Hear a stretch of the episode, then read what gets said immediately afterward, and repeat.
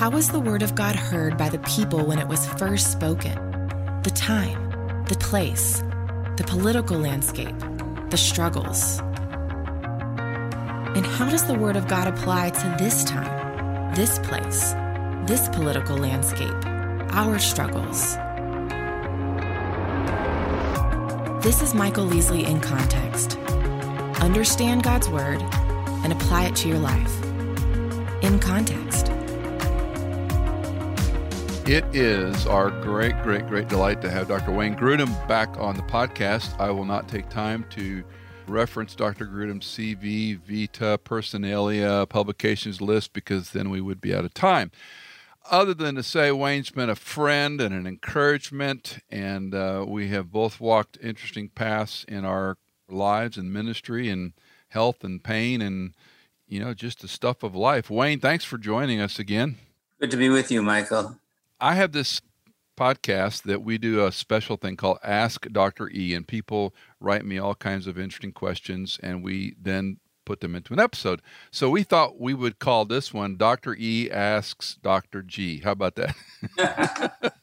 So these are the hard questions, Doctor Grudem, that I don't know how to answer. So I need to go to the subject matter experts. But let me just kind of rapid fire, lightning round, ask you a bunch of questions, and let's just have a fun conversation and see where it goes. And I might interrupt you, and you can sure interrupt me if you want. But two booklets that we are going to announce on In Context here in the near future that you have written: What the Bible Says About How to Know the Will of God, and What the Bible Says About Abortion, Euthanasia, and End-of-Life Decisions. So I just want to ask you a few questions on each of those books. Let's start with the will of God, because you and I have been asked for decades, how do I discern God's will for my life? So give us the quick one, two, three things you need to be aware of when you ask that question. Well, I start out this booklet. I should say, Michael, the booklets are taken from my larger book, Christian Ethics, and their individual chapters. And there's a chapter on how to know God's will, which has proved helpful to people. The booklet says in knowing God's will, sometimes you have to make very quick decisions, and sometimes there are longer uh, processes that people go through to make a decision. And if you have to make a quick decision, you can't look at every factor involved individually and take some time on it. But sometimes you do have larger decisions, such as a career change, marriage decision, what to major in in college, what to do about a job, or moving to a different house. And people pray about those things. And I list actually a number of sources of information. One, the Bible. Two, knowledge about the situation. Three, knowledge about yourself. For advice from others. Those are sort of objective sources of information that will help us in guiding us in making a decision. But then the Bible talks about some, what we would call more subjective input as well. One is from our conscience, our sense of right and wrong. Number two would be from our heart, that is our deepest desires and preferences involving who God has made us to be and who he has called us to be. So conscience and heart. And then there's an immaterial aspect of our personality called our human spirits, not the Holy Spirit within us, but our spirit, where, for instance, in Acts seventeen, Paul's spirit was provoked within him because he saw the city was full of idols. Or Mary, when she, before she gave birth to Jesus, she came to visit Elizabeth, and she said, "My soul magnifies the Lord, and my spirit rejoices in God my Savior." So we pay attention to our conscience, a sense of right and wrong, to our heart, and then to our spirit, and what our spirit is telling us about the spiritual dimensions of a situation. Then there's also guidance from the Holy Spirit, which we perceive. The Holy Spirit brings something to mind, brings a person to mind that we should call or visit or pray for, brings a situation to mind that we should give attention to, or perhaps brings to mind a passage of Scripture and guides us in moment-by-moment decisions. So there are some subjective factors and some objective factors, and they all combine in a sense of being able to know God's will. Let me ask you, how do you guard from experiential spirituality, Christianity here? Because I'm tracking with you, but I also know my own heart and my own nature and, you know, what we want. And it's very easy to say, you know, A plus B equals C, and God opened this door, and ergo I should walk through it. And you mentioned a key point, time. If we have a deadline, that accelerates the anxiety and the need to make a decision. Yes, well, the example I give is in the book of Genesis, when Joseph had been taken to Egypt and was working in the house of an Egyptian official named Potiphar. And Potiphar's wife was alone in the house. Joseph was working in the house, and she said, "Come lie with me." And he fled out of the house, but she had grabbed his cloak or garment, and he fled and left it behind because it was an instant decision that he had to make, and he made the right decision. So sometimes we don't have time to say, what's going on in my heart? What's going on in my conscience? What does the Bible say, et cetera? So how do we guard against being misled by subjective factors?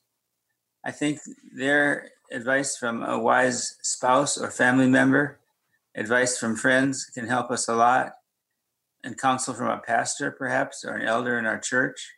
So we don't go off and, I mean, too often encounter people who feel the Lord has told them to do something and they're sure about it, and they go off on their own with no confirmation from anybody else, and it makes a mess of their life.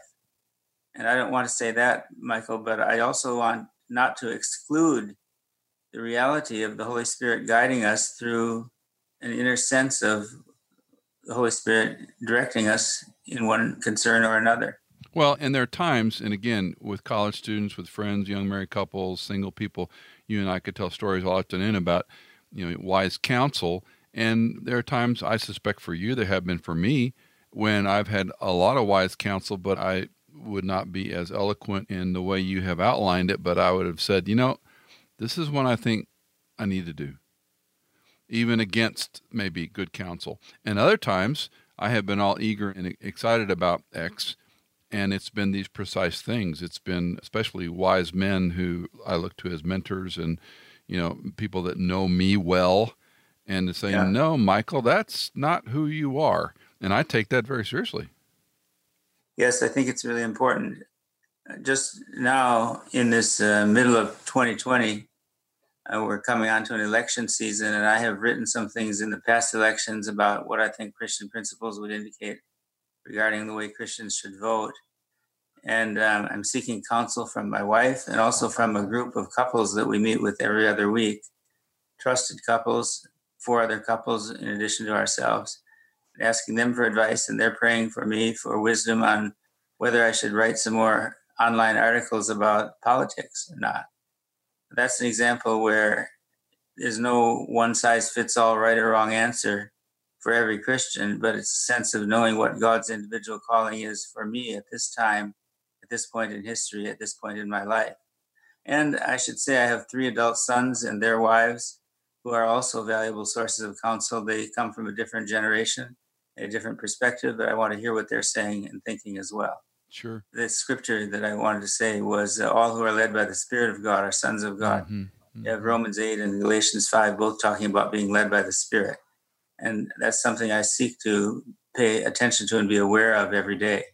How do we discern between being led by the Spirit, you mentioned guidance of the Holy Spirit, and just our own penchants, our own desires, our own conclusions?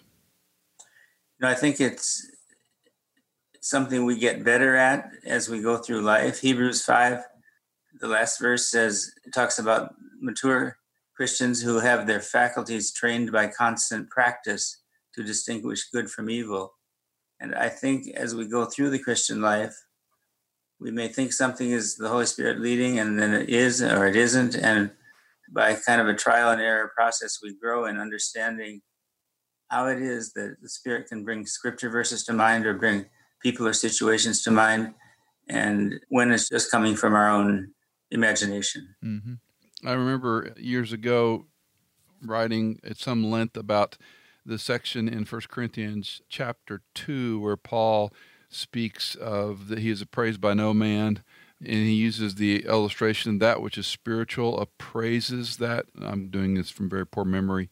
And I remember coming up with the observation, and I'd love your feedback, correction, different opinion, about, you know, without the Spirit of God, we can read, and I always refer to Umberto Cassuto who wrote this extraordinary commentary on the first twelve chapters of Genesis, but didn't believe any of it. And he had the mind of a Hebrew rabbinic scholar, but not the heart of a follower of Christ. And so it's of value to him as a piece of literature, but he can't ascribe value to it the way God intends. And I think as believers, we look upon Scripture, and this is where I, I don't want to demystify in the sense that we don't see God working, but demystify that you're not looking for some, you know, um, experience, but the Spirit indwells us. We read that, and if he bears witness to our spirit, we're sons of God, and he helps us ascribe value to the word that we would not normally have seen. Yeah, Michael, that's a, I really appreciate that. It reminds me that I should add to what we talked about, about guidance, that especially in times when I'm reading my Bible and praying, that I think the Holy Spirit brings things to mind. It helps me to remember to put something on my to-do list for the day or scratch off something that I shouldn't be working on that day. And those are times when we're especially close to the Lord, and we should be aware of his guidance from time to time. Let's move on, because I do have hundreds of questions and we don't have time for all those. Let's talk a little bit about these end-of-life decisions, abortion, euthanasia, and end-of-life. And just for folks that may not know, you have gone through a massive, massive update of your book on Christian ethics. And what was your final page count, Doctor Grudem? In the textbook on Christian ethics? Yeah, your final page count, twelve hundred and... twelve forty or something like that. I have to look. so so for those of us that want to know the details, Doctor Grudem's got twelve forty pages for you to track down. But I want to talk specifically about end-of-life decisions, because this has become, you know, living wills and, you know, organ donations and quality of life. And we have a whole new nomenclature in the past two decades that we didn't have. And the medical community is, it's, you know, it's their world, but speak to us about some of these things, an elderly parent, a person with advanced cancer, advanced, you know, whatever. And they go, well, why should I keep living? How do I make these decisions? Well, first I've got to say, Michael, twelve ninety-six pages. Okay. That's good. Well, the first thing is the uh, sixth commandment in Exodus twenty tells us you shall not murder. So it's never right for a Christian to intentionally grant a seriously ill person's wish that you would uh, actively put them to death, which is called euthanasia, not a very good term. But terrible word, yes, terrible. A good death, yes. Mm-hmm. Right. So it's not morally valid for a Christian to participate in euthanasia. But as people grow older, there is a question of when health deteriorates and it looks as though there's no human hope of recovery, then should extraordinary means be used to try to prolong the process of dying? And there, there's a distinction between killing, which we shouldn't do, and letting die, which in many cases is what is right in God's sight, that the person wants to depart and be with Christ, as Paul says in Philippians, and uh, we should weigh heavily that extraordinary means uh, keeping someone artificially alive on a mechanical respirator or something, which will cost extraordinary amounts of money, may not be the appropriate thing to do, but to let the person die. Sometimes in Scripture, like Jacob blesses his twelve sons, and then he lies down in his bed and falls asleep. It's accepting the end that God has appointed for him. Psalm one thirty-nine, in your book were written, every one of them, the days that were formed for me, when as yet there was none of them. And there will come a time when it seems to each one of us that time of our life on earth has come to an end, and the days that God has written in his book for us to live on earth have come to an end, and we joyfully go to meet him in, in heaven. So we have a patient, a friend of yours and mine, who is advanced. Let's say he's a mere seventy. He has advanced cancer. His pain is uncontrollable by pain medications. He is insufferable. He is, other than knocking him out completely, and you're going to stand by the bedside and tell that wife, he, you must let him suffer until he dies? well, I think that he needs to be given more pain medication to, to manage the pain. And there is some strong medication, Michael, that will have a secondary effect of perhaps slowing respiration or hastening death. Well, and this is what they do, of course, with, you know, children that are terminal, is they basically, you know, uh, give them such large doses of pain medication that slows respiration down and they die. And well, the question is, what is your primary intention? Right. One your could argue that's one could argue that's euthanasia.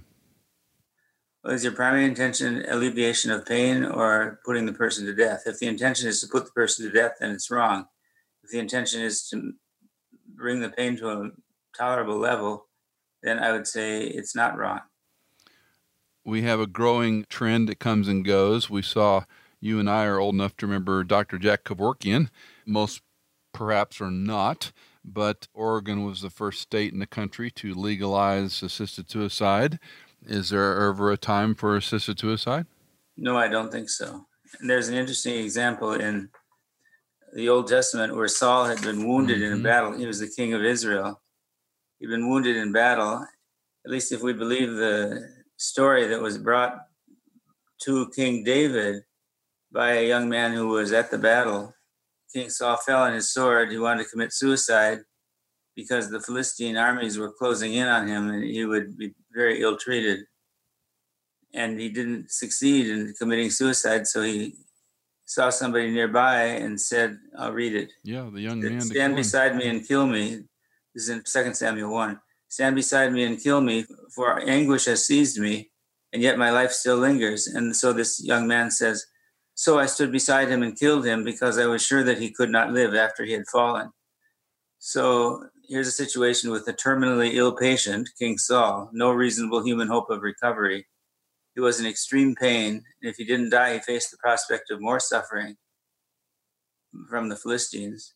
And number three, the patient clearly requested, even begged, that someone would put him to death. Mm-hmm. And to top it all off, it was a command from the head of government at that time because Saul was still the king. Mm. But when David hears about it, he declares the young man who has killed Saul is worthy of capital punishment and says to one of his servants, go execute him.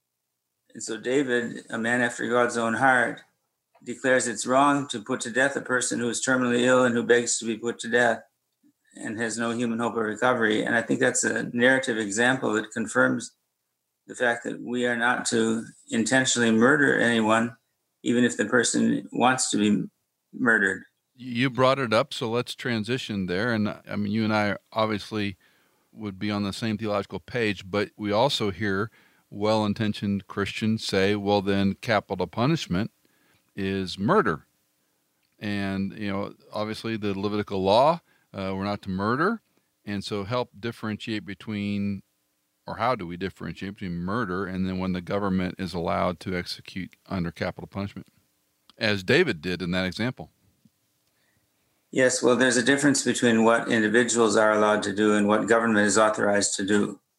Romans thirteen says civil authority does not bear the sword in vain. He's the agent of God to execute his wrath on the wrongdoer. And so to bear the sword was a means of execution in the Roman Empire.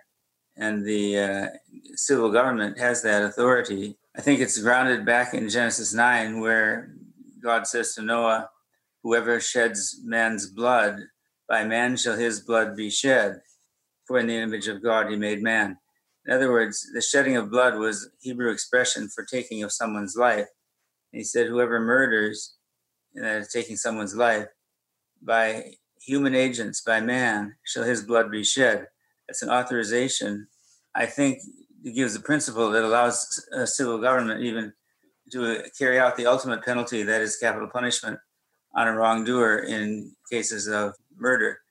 So the command, you shall not murder, the Hebrew term there, is never used for judicial execution or killing in war, except one place in a poetic example.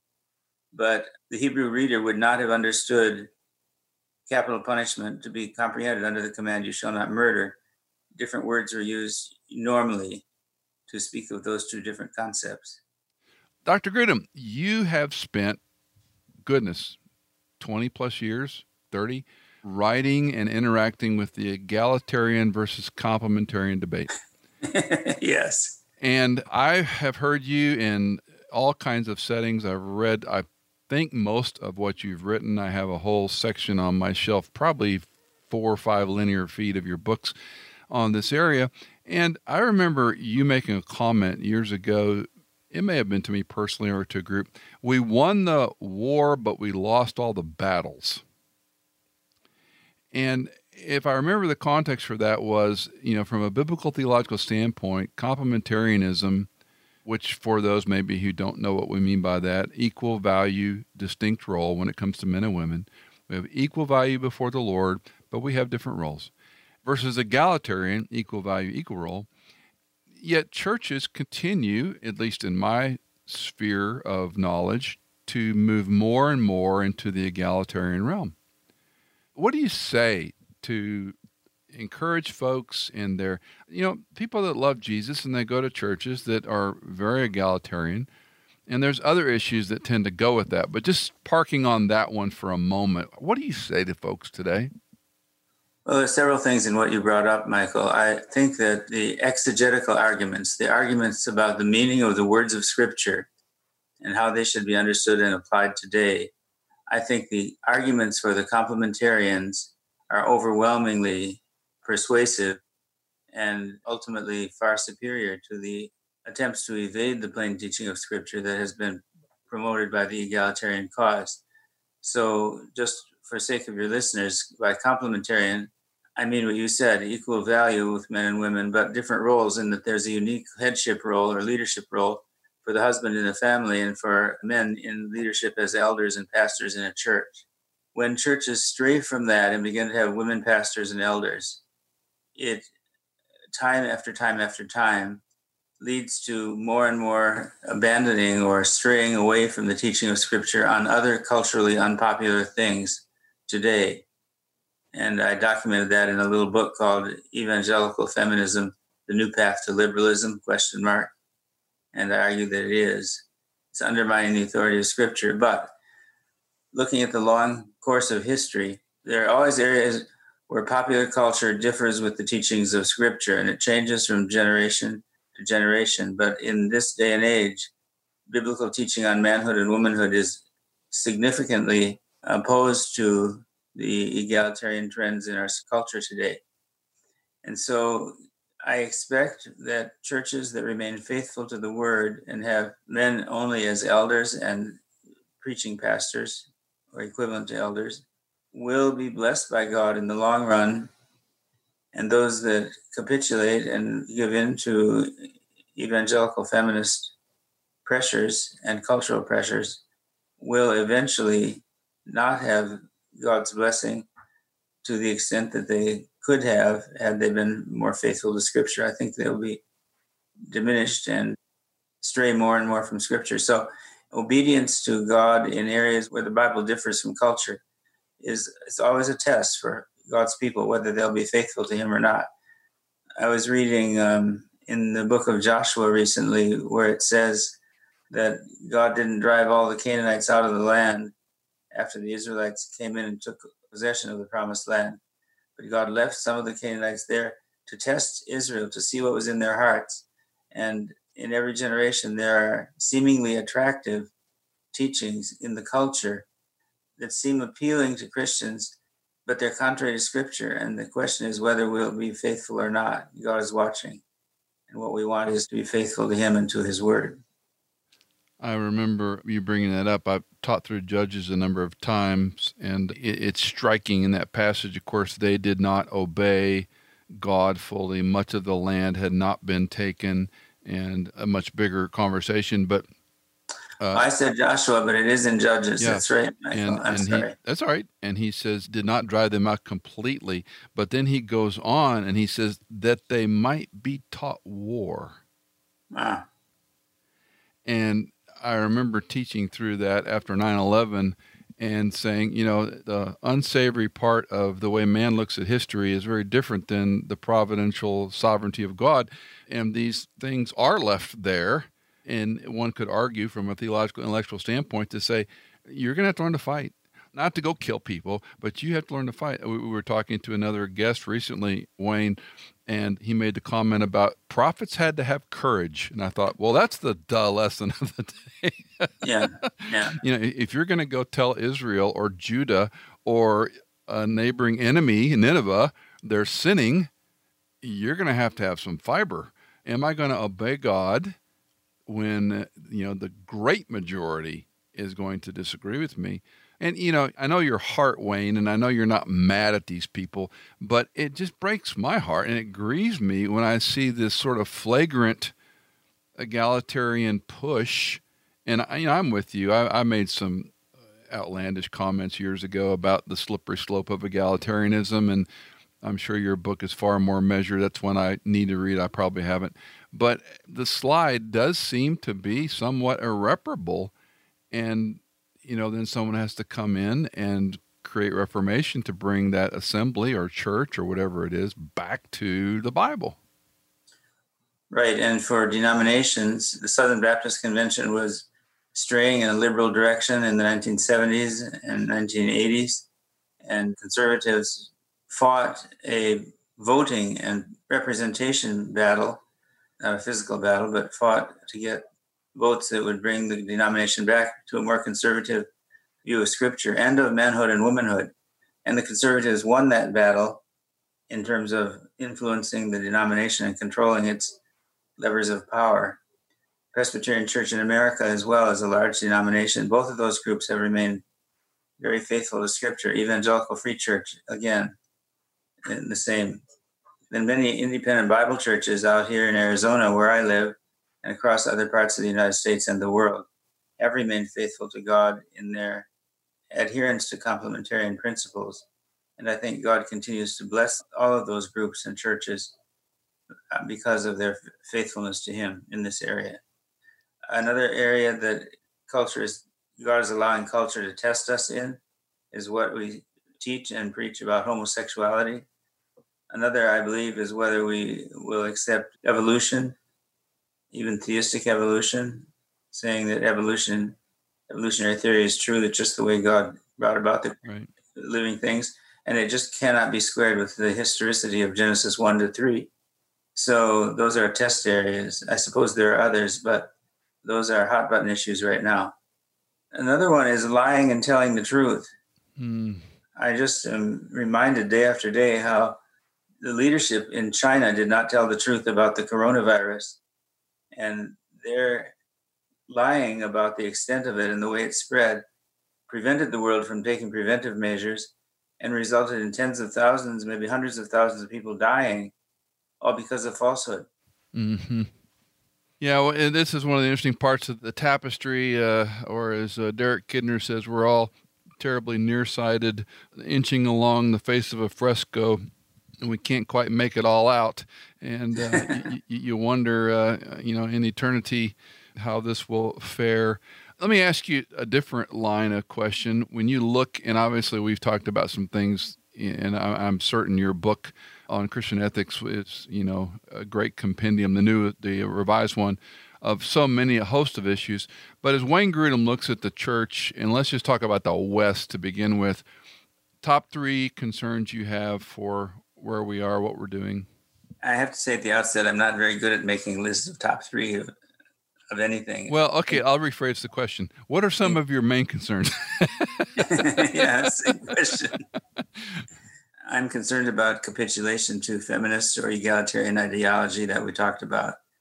I'm concerned about the promotion of evolution as an acceptable alternative, which I think undercuts or nullifies the historicity of Genesis one to three and can't be reconciled with it. I'm concerned about not church leaders giving approval to homosexual conduct, but remaining silent about homosexuality, which is so strongly promoted in the culture right now. I'm hoping that in God's grace, He brings a period of revival and renewal to His church in the United States and around the world. But revival won't come apart from repentance from sin, and people won't repent from sin unless they know what God's moral demands are, moral requirements are, and that they're falling short of them. And the only way they'll know about that is from the Bible, if it's taught faithfully by faithful pastors. So I think we need more preaching about the evil of sin in all its forms. And we need warnings about people that there will come a day that when they'll all be accountable to God for decisions and choices they made in their life. Paul, the apostle, speaking to the philosophers in Athens, says the times of ignorance God overlooked, hmm. but now he commands all people everywhere to repent. Why? Paul says God commands all people everywhere to repent because he has fixed a day on which he will judge the world in righteousness by a man whom he has appointed. And that's, of course, Jesus. So there's judgment coming. And I don't think our culture, our society is sufficiently aware of that or concerned about it or fearful of standing guilty before God and having no answer for their guilt or their sin. I've been going back and reading, as I told friends, I read all this in seminary, but I can't prove it. Mm-hmm. So I've been going back and reading a lot of original stuff, Luther, Melanchthon. I'm reading Augustine's Confession as we speak. And one of the things that strikes me, Wayne, is in the context of, let's just say Augustine, for example, he had a common law wife. He had, you know, a child with her.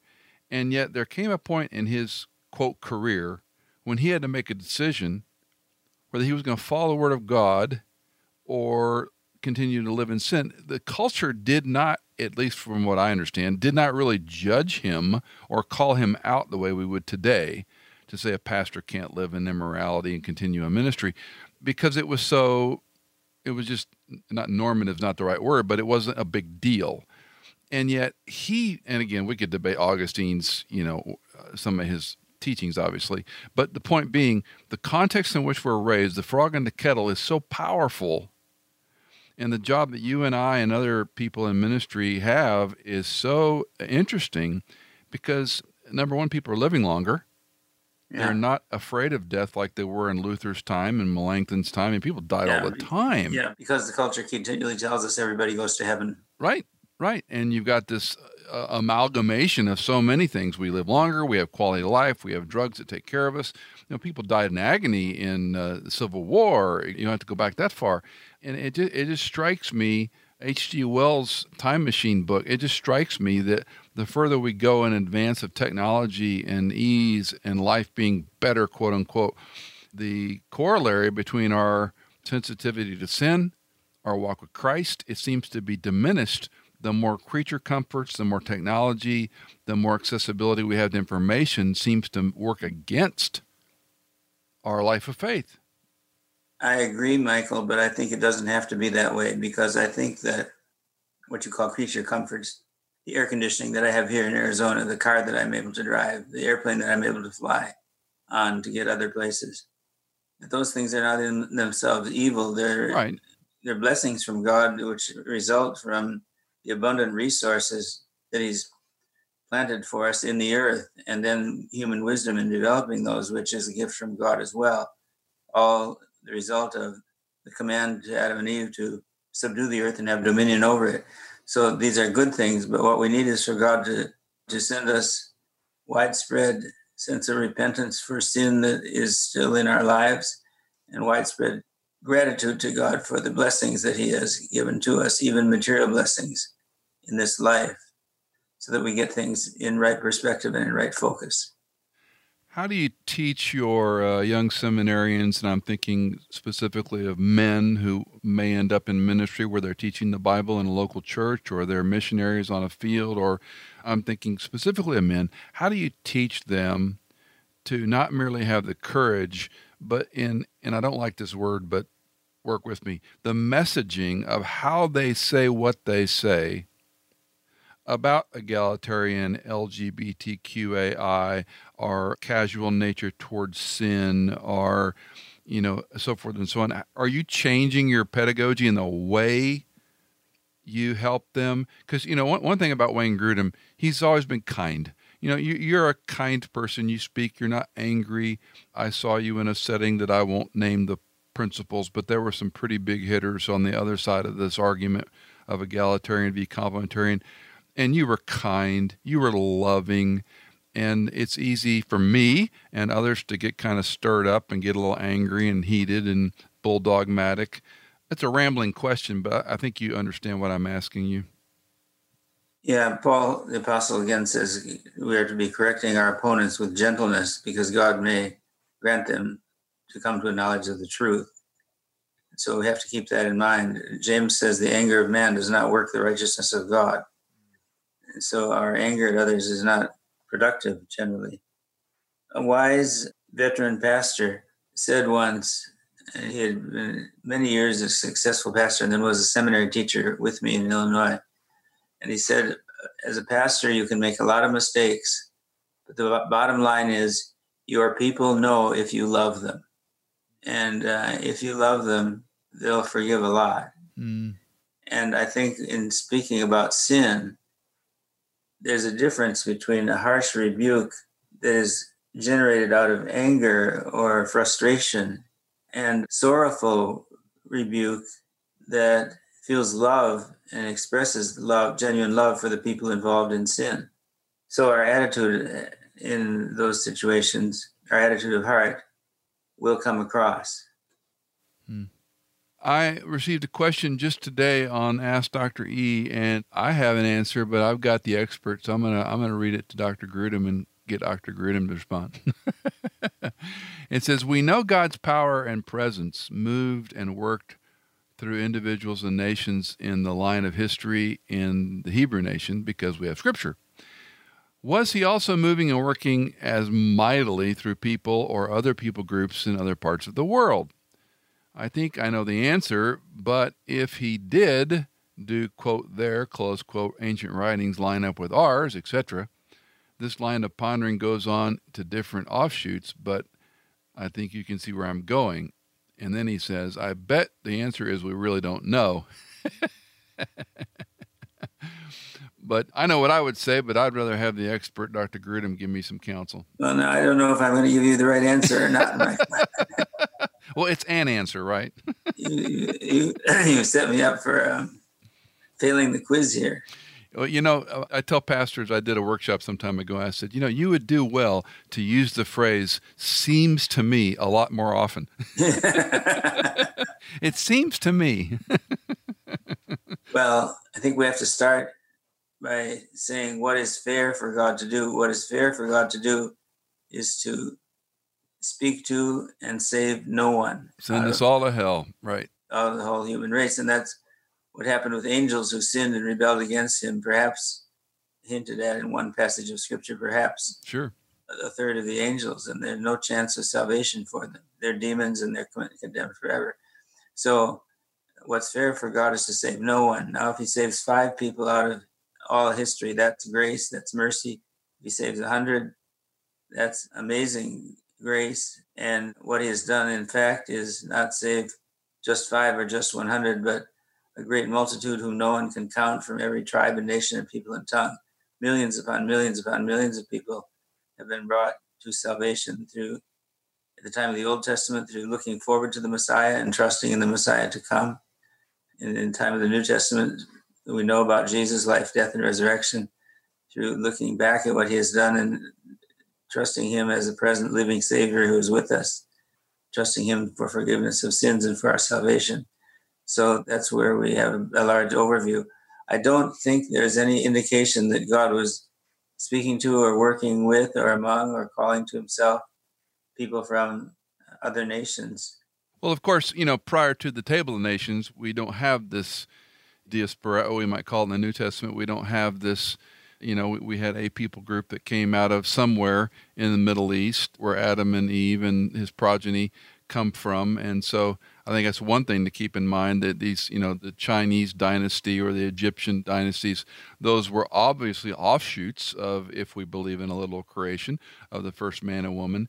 And right. um, it's the Table of Nations that gums things up with uh, Babel and makes your job and mine harder when we teach the Bible in Hebrew and Greek, right? Well, good, Michael. I'm, did I get the right answer? What did you say? Who am I to joust with Doctor Grudem? Yes, well, sir. Well, you're, you're certainly a wise Bible teacher. Well, so let me ask you a final question. I have some dear friends with Johnny Erickson Tada and Ken Tada, and Cindy and I have become dear friends over the years, and we're part of a small group of people that's called Johnny's Pain Pals. And many of these men and women are in such intractable illness and pain. And I mean, it's pejorative, but it's metaphorically true. I quote, "Take my shoes off," close quote, when I read their entries on this private page. They are otherworldly in the way they face their... One woman lives in another country. She's bedbound. She has no window in her room. She has a minimal amount of time a day she can work her keyboard. Her parents are in their eighties. They have no money. I mean, you can't make it worse, and she's been bedbound for years. Her attitude is otherworldly. She mm. never complains. She encourages the rest of us, and I'm ambulatory and, I, and so forth and so on. So, and so again, this is sort of this long preface to my question. We're so poor at dealing with pain and suffering, and you and Margaret have your own personal share of health challenges. Most of us will as we age. But how do you encourage the body of Christ not to look at this in a maudlin fashion or a fatalistic fashion or... You know, and you and I've talked to people, well, I can't do what I used to do, and I don't know why God has me here, and why don't I just die? I'd just like to hear some personal reflections, encouragement, and wisdom from, you know, you sit at this, the feet of the Lord, you deal with Parkinson's, and it's a degenerative situation. God willing, it will not be bad, but it might. And I deal with chronic pain and a back that doesn't cooperate, and it might get worse and worse and worse. In some respects, it is. This is the human condition, and we're poor at being faithful and obedient. Help us out. Land our time together, Doctor Grudem, and encourage us, rebuke us, call us to repentance. What do we need to do as we face this ourselves and when we watch our loved ones face it?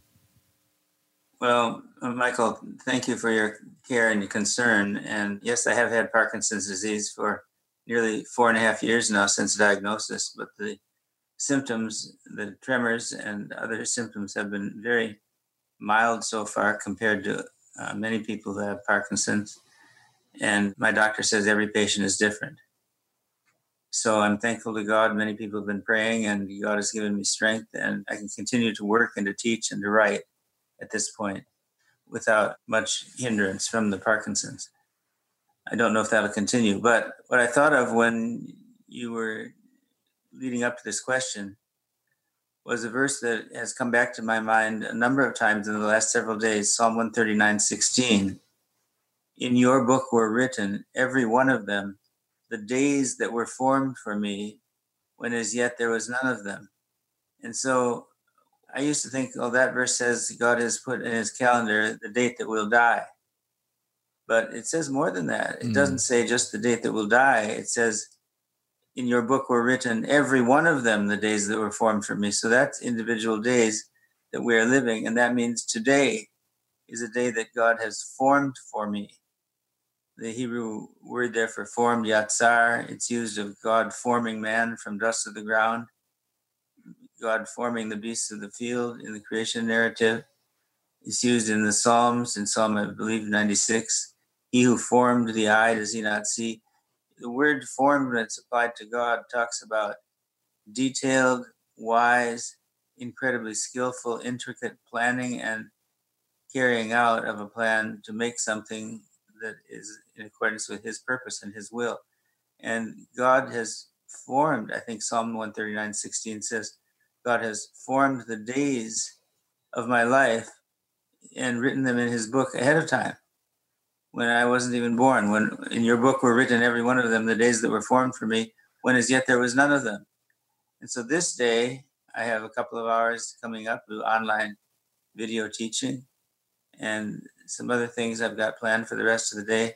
But this is a day that I can enter into or continue on in with great trust in God that he has formed, he has good plans for me, and he's formed purposefully the events that I will encounter this day, and he'll stand beside me, and things will work, according to Romans eight, twenty-eight, all things will work together for good for those who love God and are called according to his purpose.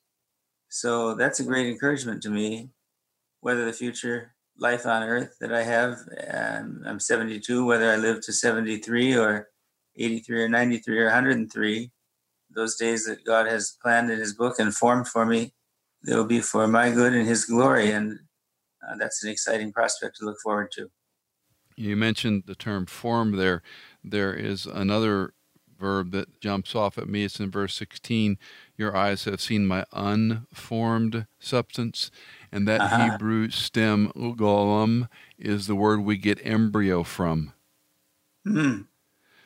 So, wasn't aware of that, Michael. So but... your eyes have seen my unformed embryo structure.